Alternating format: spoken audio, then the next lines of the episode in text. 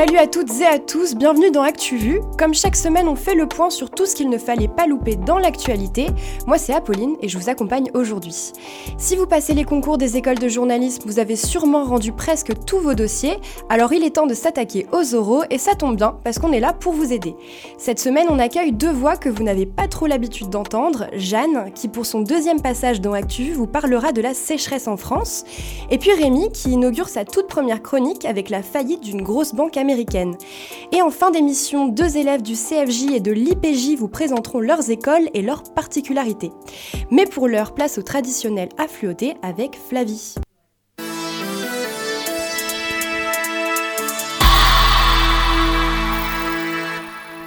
À l'Assemblée nationale, le gouvernement a déclenché l'article 49.3 jeudi après-midi alors que la réforme des retraites devait être votée par les députés. Ce passage en force a déclenché la colère de l'opposition dans l'hémicycle. Si une motion de censure est votée dans les prochains jours par les députés, le gouvernement sera contraint de démissionner.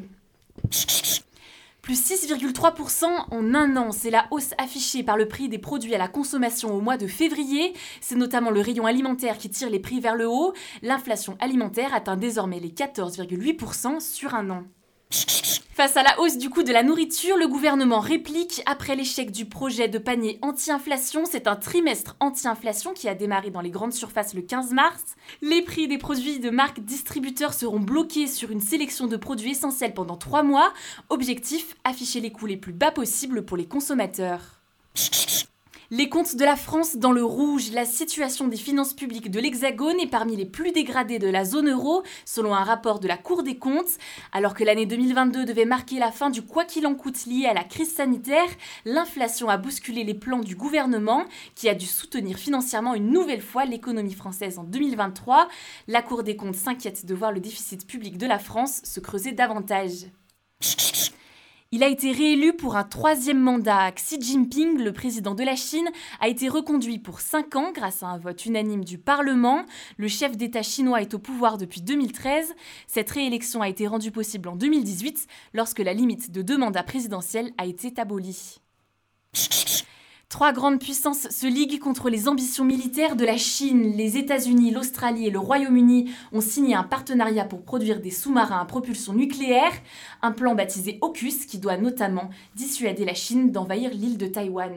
Debout Macron, il a récupéré tous les tocards de la politique. Moi Mais qui allait celle-là? Quelle indignité 31 jours consécutifs sans pluie, cette année la France a battu un record de sécheresse, une sécheresse qui touche directement les nappes phréatiques. Le Bureau de recherche géologique et minière lance l'alerte Jeanne.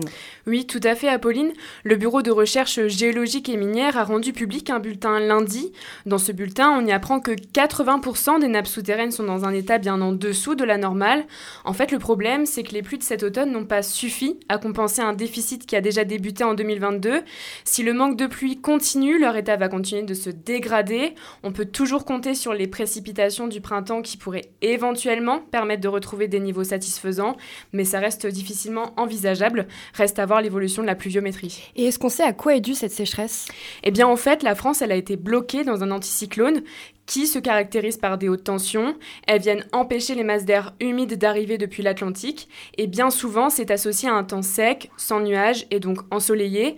Météo France a d'ailleurs dit que c'était du jamais vu pendant un hiver météorologique. On n'a pas eu les pluies hivernales dont on a l'habitude et du coup on craint l'été qui arrive, le manque d'eau et les éventuels dégâts environnementaux qui s'annoncent. Et donc les formats d'information météorologique s'adaptent. Lundi, France Télévisions a lancé son nouveau journal de météo-climat.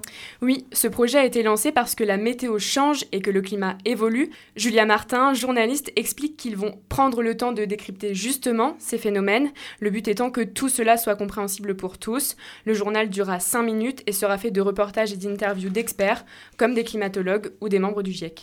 Christophe Béchu, le ministre de la Transition écologique, a annoncé que de nouvelles règles de réutilisation des eaux usées et des eaux de pluie allaient être aussi mises en place.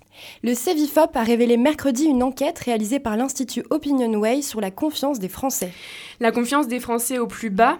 Depuis la crise des Gilets jaunes, les Français n'ont plus confiance dans les institutions. Ils se disent suspicieux et méfiants envers leurs concitoyens, leurs institutions nationales ou européennes, la classe politique en général. Ils attendent de ces dernières plus de protection. Ce rapport sort alors que le pays est déchiré par la réforme des retraites. Ça pue à Paris. Des mesures à l'encontre de la mairie ont été mises en place. Les agents municipaux réquisitionnés. Ça fait plus d'une semaine que les éboueurs parisiens sont en grève. Le préfet de Paris est passé à l'action. Il exige que les agents municipaux ramassent les ordures qui jonchent les rues de la capitale. Depuis le début de la grève, ce sont près de 7000 tonnes de déchets qui se sont accumulés. God save the king. Sono una donna, sono una madre, sono italiana. I have a dream. Be you. Be, be proud of you. Au Royaume-Uni, le pays est secoué depuis le week-end dernier par une polémique de taille, les Lockdown Files. Comprenez les documents du confinement. Plus de 100 000 messages échangés par les membres du gouvernement pendant la crise sanitaire ont été révélés. Salut Bruno. Salut Apo. Comment tout ça est sorti? Eh bien, il faut savoir déjà que la majorité des messages concernent Boris Johnson, l'ancien Premier ministre britannique, et Matt Hancock, ministre de la Santé de l'époque. C'est ce dernier qui est à l'origine de la fuite. Il avait tenu à écrire un livre sur sa gestion de la pandémie et avait demandé à une journaliste du Télégraphe, Isabelle Oakeshott, de l'aider. Problème, cette dernière n'a pas respecté l'accord de non-divulgation qu'elle avait signé. Tous les messages compromettants ont fini dans le journal. Des messages qui montrent une très mauvaise gestion de la crise par le gouvernement. Oui, Apo, ou du moins beaucoup d'indécisions. Par exemple, en juin 2020, Boris Johnson veut assouplir le confinement. Ses conseillers en communication ne l'entendent pas de cette oreille. Pour eux, c'est trop tôt pour l'opinion publique. Le Premier ministre finit donc par se ranger derrière cette décision, pas pour l'intérêt général, mais pour son image. Autre exemple, l'ancien ministre a souvent utilisé la carte de la peur auprès de la population pour forcer les Anglais à prendre des précautions avec le Covid. C'était le cas en décembre 2020 où le variant Alpha était montré en vrai épouvantail, histoire que personne ne se plaigne quand le reconfinement est annoncé. Le ton moqueur, voire méprisant de certains messages déplaît aussi beaucoup. En mai 2020, des syndicats d'enseignants s'opposent à la réouverture des classes en raison de risques sanitaires. Le ministre de la Santé les qualifie de bande d'imbéciles absolus, ce à quoi le secrétaire d'État à l'éducation répond Je sais, il déteste travailler. Très cordial, décidément. Non, mais ça, c'est l'humour anglais, t'inquiète, on peut pas comprendre. Dernier point que je voulais souligner Matt Hancock a fait usage de la presse pour atteindre ses objectifs. Dès le début de la pandémie, le gouvernement voulait atteindre 100 000 dépistages par jour. Le ministre de la Santé a alors sollicité le rédac-chef d'Evening Standard pour qu'il fasse sa une sur le sujet et il a accepté. Bref, l'image de l'exécutif anglais n'est pas son fort après cette affaire. En Iran, des hommes portent le voile pour soutenir les femmes contre la politique stricte du régime. Et c'est de la jeunesse que par ce mouvement, sur les réseaux sociaux, beaucoup d'étudiants et de pharmaciens se prennent en photo foulard sur la tête. Le mouvement est vite devenu viral. Certains se rendent même à l'université avec un voile ou ne pas en porter pour les femmes est illégal. Ils dénoncent l'absurdité de ce code vestimentaire. Le voile est aussi de mise en pharmacie et c'est pour ça que les pharmaciens ont rejoint le mouvement. Bruno, tu nous parles aussi de Snailbrook, le nouveau projet fou d'Elon Musk. On commence à avoir l'habitude avec le personnage. Cette fois-ci, ce n'est plus une voiture, une fusée, un satellite, mais bien une ville, dans le Texas plus précisément, à 50 km d'Austin. Le Wall Street Journal affirme qu'Elon Musk est devenu propriétaire d'un terrain de 1400 hectares, quatre fois la taille de Central Park. Le plan serait de construire une ville d'entreprise où habiteraient les employés des différentes entreprises d'Elon Musk, un projet à la hauteur de la démesure du boss de Twitter.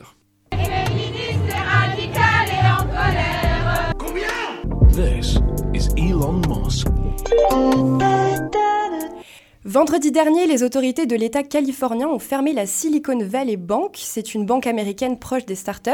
On assiste à la plus grande faillite bancaire aux États-Unis depuis la crise de 2008. Alors comment ça s'explique, Rémi? Eh bien, la SVB était une banque principalement utilisée par les entreprises du secteur de la tech. Il faut savoir que ce secteur est en, difficulté depuis plusieurs mois et ça a poussé les clients de la banque à retirer leurs dépôts. Et donc, pour retirer des liquidités, la banque a dû revendre des obligations qui sont des titres de dette d'État ou d'entreprise dans lesquels elle avait investi une partie des dépôts de ses clients mais malheureusement, la valeur de ces obligations avait fortement diminué en raison de la hausse des taux d'intérêt décidés par la Fed pour lutter contre l'inflation.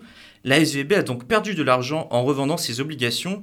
Cette situation a inquiété de nombreux clients qui ont souhaité à leur tour retirer leur argent, ce qui a provoqué un mouvement de panique qu'on appelle le bank run, qui a débouché sur la faillite de l'établissement. Et chez nous, c'est quoi les conséquences? Eh bien, la faillite de la SVB a entraîné un vent d'incertitude sur les marchés financiers européens, surtout pendant la première moitié de la semaine. Mercredi, l'action de la banque Crédit Suisse perdait près d'un quart de sa valeur. La crainte que les difficultés du Crédit Suisse se propagent au sein du système bancaire a entraîné une baisse des cours des actions des grandes banques européennes. Les titres de, BNP Paribas et de la Société Générale ont par exemple reculé de plus de 10%. Dans la nuit de jeudi à vendredi, le Crédit Suisse a annoncé emprunter 50 milliards de francs suisses à la Banque centrale du pays pour effacer son plongeon en bourse. Cette mesure a porté ses fruits, les bourses européennes repartaient à la hausse jeudi matin, ramenant l'optimisme sur les marchés. Hmm, Donc les autorités financières ont raison quand elles déclarent que la situation n'a rien à voir avec celle de 2008. La plateforme de vente en ligne Wish est de retour en France. Et oui, privé de référencement depuis novembre 2021, le site d'e-commerce est à nouveau visible sur Google, Bing, Quant et les autres moteurs de recherche. La Direction générale de la concurrence, de la consommation et de la répression des fraudes avait épinglé la société parce qu'elle vendait des produits non conformes ou dangereux, mais après avoir échangé régulièrement et fermement avec la plateforme à propos des règles de protection des consommateurs, la DGCCRF a finalement décidé de lever son interdiction. Deux journalistes français ont été condamnés pour avoir tenté de faire chanter le roi du Maroc. Oui, Apolline. Mardi, le tribunal correctionnel de Paris a reconnu Éric Laurent et Catherine Gracier coupables d'avoir tenté de faire chanter le roi du Maroc Mohamed VI en 2015. Ils étaient accusés d'avoir réclamé de l'argent en contrepartie de la non-publication d'un livre embarrassant pour la famille royale marocaine. Tous deux ont écopé d'un an de sursis et de 10 000 euros d'amende. Les journalistes reconnaissent avoir perçu de l'argent de la part du royaume, mais contestent avoir formulé une quelconque menace à l'encontre du monarque. Déjà auteur en 2012 d'un ouvrage sur Mohamed VI, titré Le roi prédateur, les deux journalistes avaient signé un contrat avec les, édi- avec les éditions Le Seuil pour un second tome sur le même sujet. Moi, je crois pas qu'il y ait de bonnes ou de mauvaises situations. Moi, tu me parles pas d'âge. I, I uh, the ball. Pour la 95e édition des Oscars, un film a marqué les esprits. Everything Every- Everywhere All at Once, désolé pour mon accent, enregistre à lui tout seul 7 récompenses, Louise. Celui du meilleur film, du meilleur réalisateur, du meilleur scénario, de la meilleure actrice. Bref, la liste est longue. Vous l'aurez compris, c'est un véritable triomphe pour la comédie réalisée par le duo Daniel Kwan et Daniel Scheinert. Alors, ce n'est pas une grande surprise non plus, car il était archi favori avec pas moins de 11 nominations. Pas de surprise, mais une grande première tout de même. Oui, pour Michelle Yeoh, première comédienne asiatique, Elle est malaisienne, on le rappelle. et elle a remporté l'Oscar de la meilleure actrice, la plus prestigieuse des récompenses à Hollywood. Et pourquoi ce film est-il un phénomène? Plus qu'un phénomène à peau, je dirais que ce film, c'est un véritable outsider. On suit les aventures d'Evelyn Wang, une commerçante sino-américaine.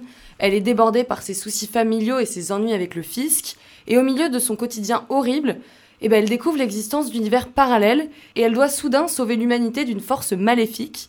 Cette force maléfique, il s'avère que c'est l'alter ego de sa fille lesbienne et dépressible, rien que ça. Mais au-delà de son scénario génial, de son super casting, de ses effets visuels incroyables, oui, j'ai beaucoup aimé ce film.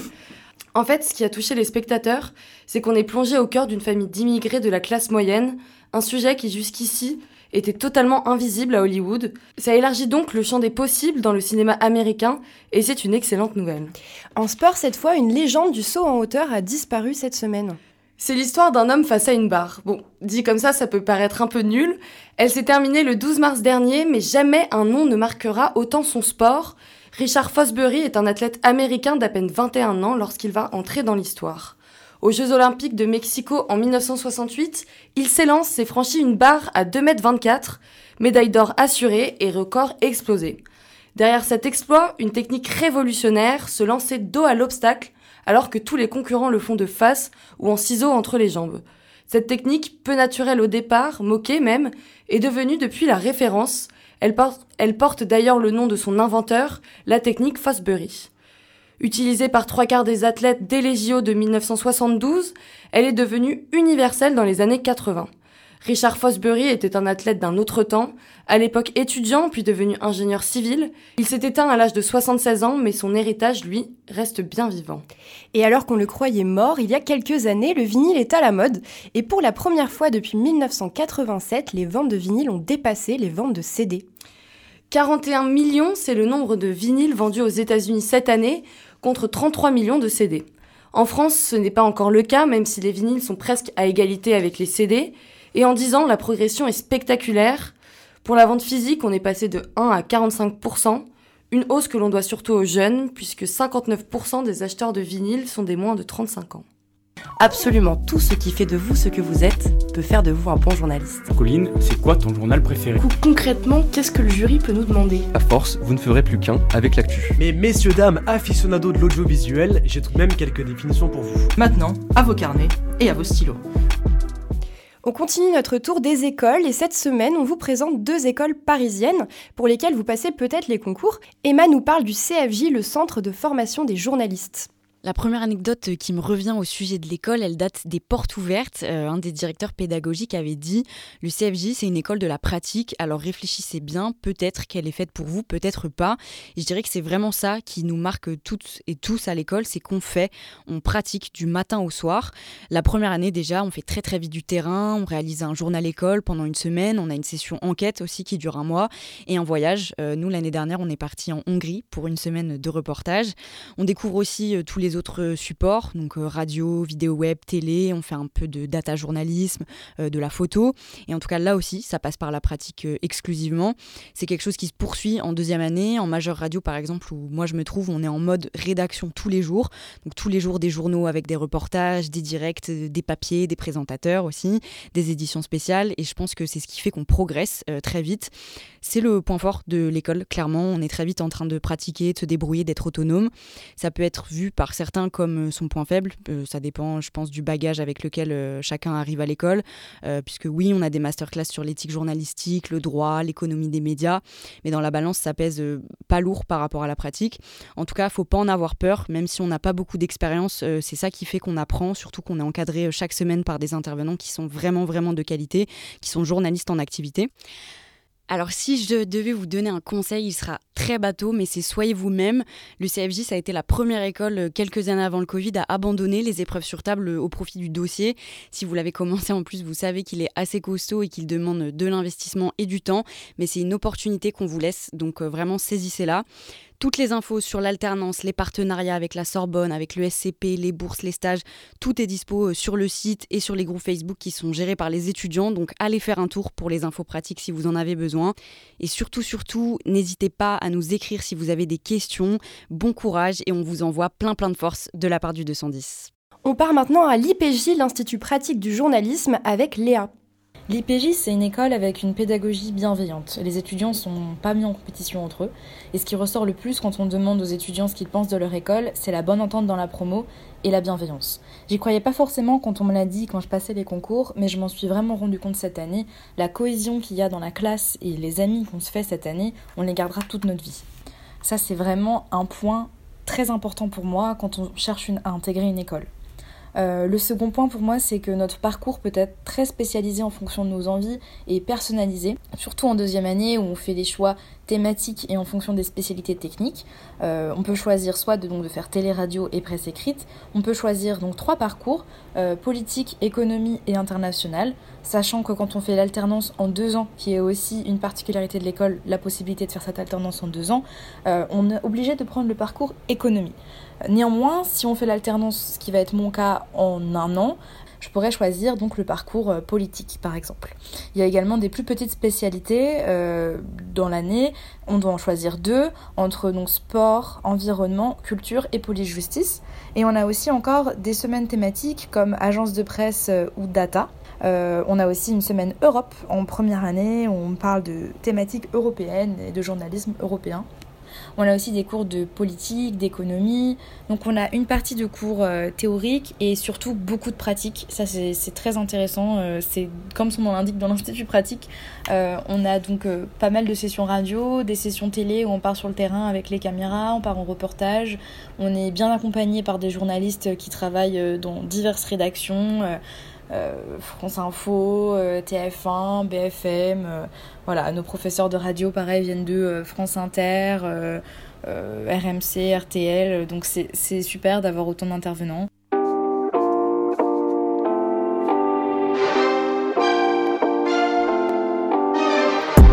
ActuVu, c'est déjà terminé. Merci de nous avoir suivis. Merci à Margot pour la technique et à moi-même pour le montage. On se retrouve la semaine prochaine, même jour, même heure. Et d'ici là, bon courage pour vos révisions. Prenez soin de vous.